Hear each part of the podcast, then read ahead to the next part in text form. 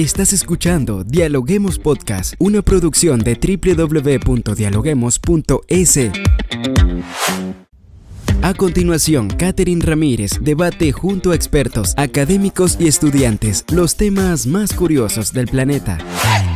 ¿Qué tal amigos? Bienvenidos a Dialoguemos Podcast. Saludamos a todas las personas que nos sintonizan a través de www.dialoguemos.es en el Ecuador y en el mundo. Soy Catherine Ramírez y estoy lista para dialogar con los académicos de las universidades más importantes del país. Hoy en nuestra cabina nos acompaña Alfredo Negrete, académico de la Universidad Ecotec y experto en temas políticos y comunicación.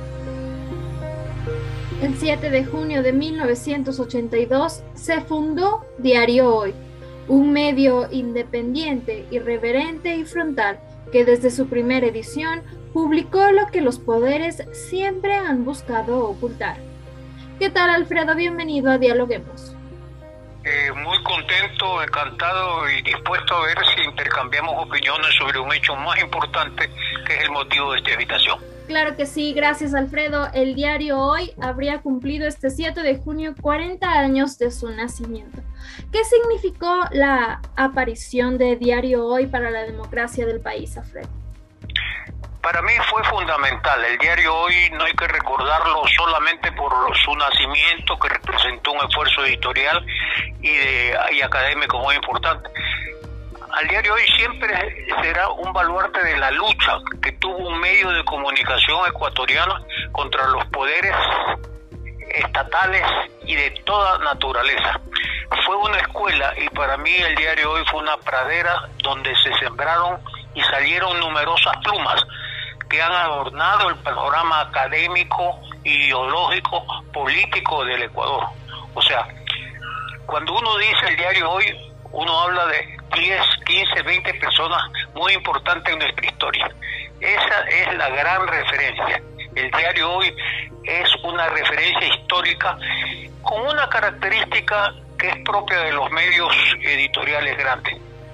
Desempeñó su labor con valentía hasta los últimos momentos. Resistió. Fue una voz de los que no tienen voz.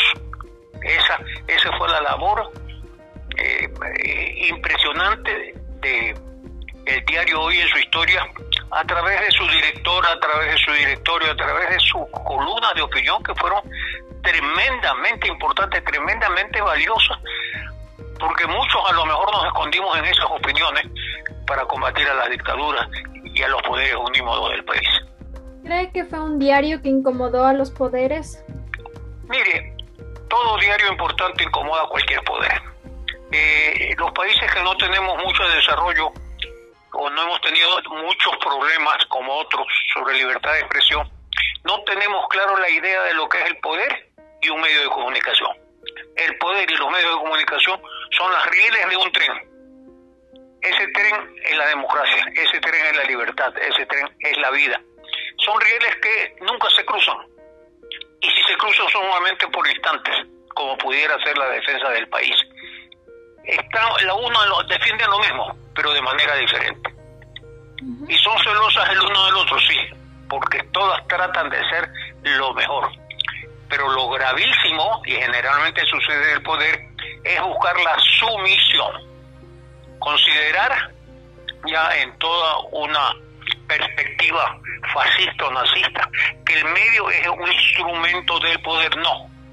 El medio es un poder en sí mismo un poder relacionado con el pueblo, en lo que piensa y opina el pueblo. Así es, Alfredo. Y bueno, para terminar con este espacio de opinión, nos gustaría conocer su punto de vista sobre el nuevo libro titulado Hoy, el diario que incomodó al poder, de la autoría de Jaime Mantilla, que está por ser publicado. ¿Cuál es su expectativa de la obra? Bueno, primero que lo conozco, fuera de la mesa, lo conozco a Jaime. Y él no se acuerda, pero yo sí me acuerdo la conferencia que dio en la Universidad de las Américas en Quito, que lo invité para los estudiantes de comunicación y ciencias sociales. Todavía me recuerdo los ecos de esa conferencia, porque no solo es una persona que tiene una gran expresión, una gran facilidad de palabra, es una persona que eso que tiene lo transmite e impacta en el público, mucho más en un público como el, universitario. Extraordinaria la noticia que me da que va a salir ese libro. Jaime es valiente y vamos a decirlo así, es un periodista valiente, nada más. Gracias Alfredo por acompañarnos en este espacio y así es amigos, durante sus 32 años de existencia y hasta el cierre de su edición en agosto de 2014 por el continuo acoso del gobierno, hoy se caracterizó por ser un soporte fundamental de la democracia. En este espacio también hemos invitado a Saudia Leboyer, docente de la Universidad Andina Simón Bolívar. ¿Qué tal Saudia? Bienvenida a nuestra cabina de podcast. Hola Katy, muchas gracias por la invitación. Gracias Saudia. ¿Cómo recuerdas tú al diario hoy? Bueno, el diario hoy para mí fue un lugar muy especial porque trabajé en varias oportunidades ahí y yo creo que es un diario que marcó una época importante en el periodismo del Ecuador eh, y particularmente en el periodismo de Quito, ya que yo no conocía periodistas en esos años que no hayan pasado en algún momento por, por el hoy que constituyó una suerte de escuela para muchísima gente. Así es, y precisamente hablando de escuela, eh, hablando también de las grandes plumas, ¿crees que el diario hoy fue un medio que inspiró, formó, preparó también a estas grandes plumas del periodismo? Verás, yo creo que sí, porque tú tienes dos ámbitos que eran importantes en el hoy. Por un lado era eran las páginas de opinión, que eran las más plurales que había en ese momento, considero yo. Eh, entonces eso te tenía, eh, te tenía como una fuente de, inspiración para los reporteros o para los aspirantes a ser columnistas. Y en la redacción siempre había gente que estaba eh, en constante preparación, pese a que había rotación de personal bastante alta, siempre tú tenías algo que aprender porque no tenías todas las ventajas que tiene un diario grande. Y esa misma dificultad que había eh, para tener lo mejor en equipos, lo mejor en enlaces, demás, decía que seas mucho más competitivo y que te pongas eh, lo que se denomina normalmente la camiseta para sacar adelante a diario la edición del periódico. Bien, y al hablar un poquito sobre democracia del país, centrándonos en el diario hoy, ¿qué puntos podrías destacar dentro de este ámbito? A ver, siempre que un medio de comunicación se compromete con su trabajo, que es contar la verdad, eh, ir, justamente ayudando a construirla, a revelar las cosas que no quieren que sean conocidas, todo eso aporta a la democracia. Em, es, el periódico hoy fue uno de los primeros que tuvo una, una sección de investigación, un suplemento de investigación que colaboró muchísimo en transparentar la información. Nuestra materia prima es la información como periodistas, entonces transparentarla siempre va a ser el objetivo primordial en función de qué del bien común, de los eh, ciudadanos que son los que escogen leer lo que nosotros escribíamos ahí. Entonces, en esa medida, el aporte fue gigantesco porque todo el tiempo se estaba eh, poniendo sobre debate cualquier tipo de tema que afectaba a los lectores de ese entonces.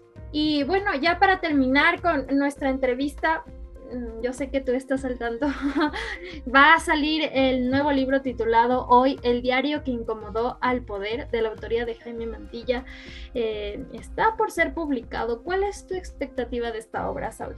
Bueno, conozco, conozco que iba a salir este libro. Eh, me parece interesante, o sea, todo lo que pueda quedar sobre la historia de lo que ha sido el periodismo en el país siempre va a ser un aporte. Y el hoy marcó una época, como te decía al principio, no solo porque fue una escuela o porque estuvo estuvo trabajando en casos que eran de importancia para el país, sino porque es también parte de la historia de la ciudad. Eso es un, eso es un tema que no se puede olvidar. En las escuelas de periodismo debemos recordar que de ahí salieron quizás los que ahora son muchos jefes en redacciones o tuvieron la influencia de ellos como profesores para hacer un mejor periodismo, que ahora es el gran desafío que tiene el Ecuador. Volver a tener un periodismo de altísima calidad, eh, donde los más jóvenes tengan más posibilidades de aprender, porque el periodismo es aprendizaje, es lectura constante, es estarse formando continuamente. Gracias, Aurea, por acompañarnos en este espacio, en esta cabina de Dialoguemos Podcast. Gracias a ti, Katy, saludos a todos. A ustedes amigos, gracias por acompañarnos en este corto especial dedicado al diario hoy. No olviden seguirnos en nuestras redes sociales, Facebook, Twitter e Instagram como arroba dialoguemosinfo y visitar nuestra página web www.dialoguemos.es. Esto fue Dialoguemos Podcast. Escucha todos los programas de Dialoguemos Podcast en www.dialoguemos.es. Suscríbete para no perderte ningún episodio. Estamos en Spotify. Sigue escuchando Dialoguemos Podcast, el nexo entre la academia y la comunidad.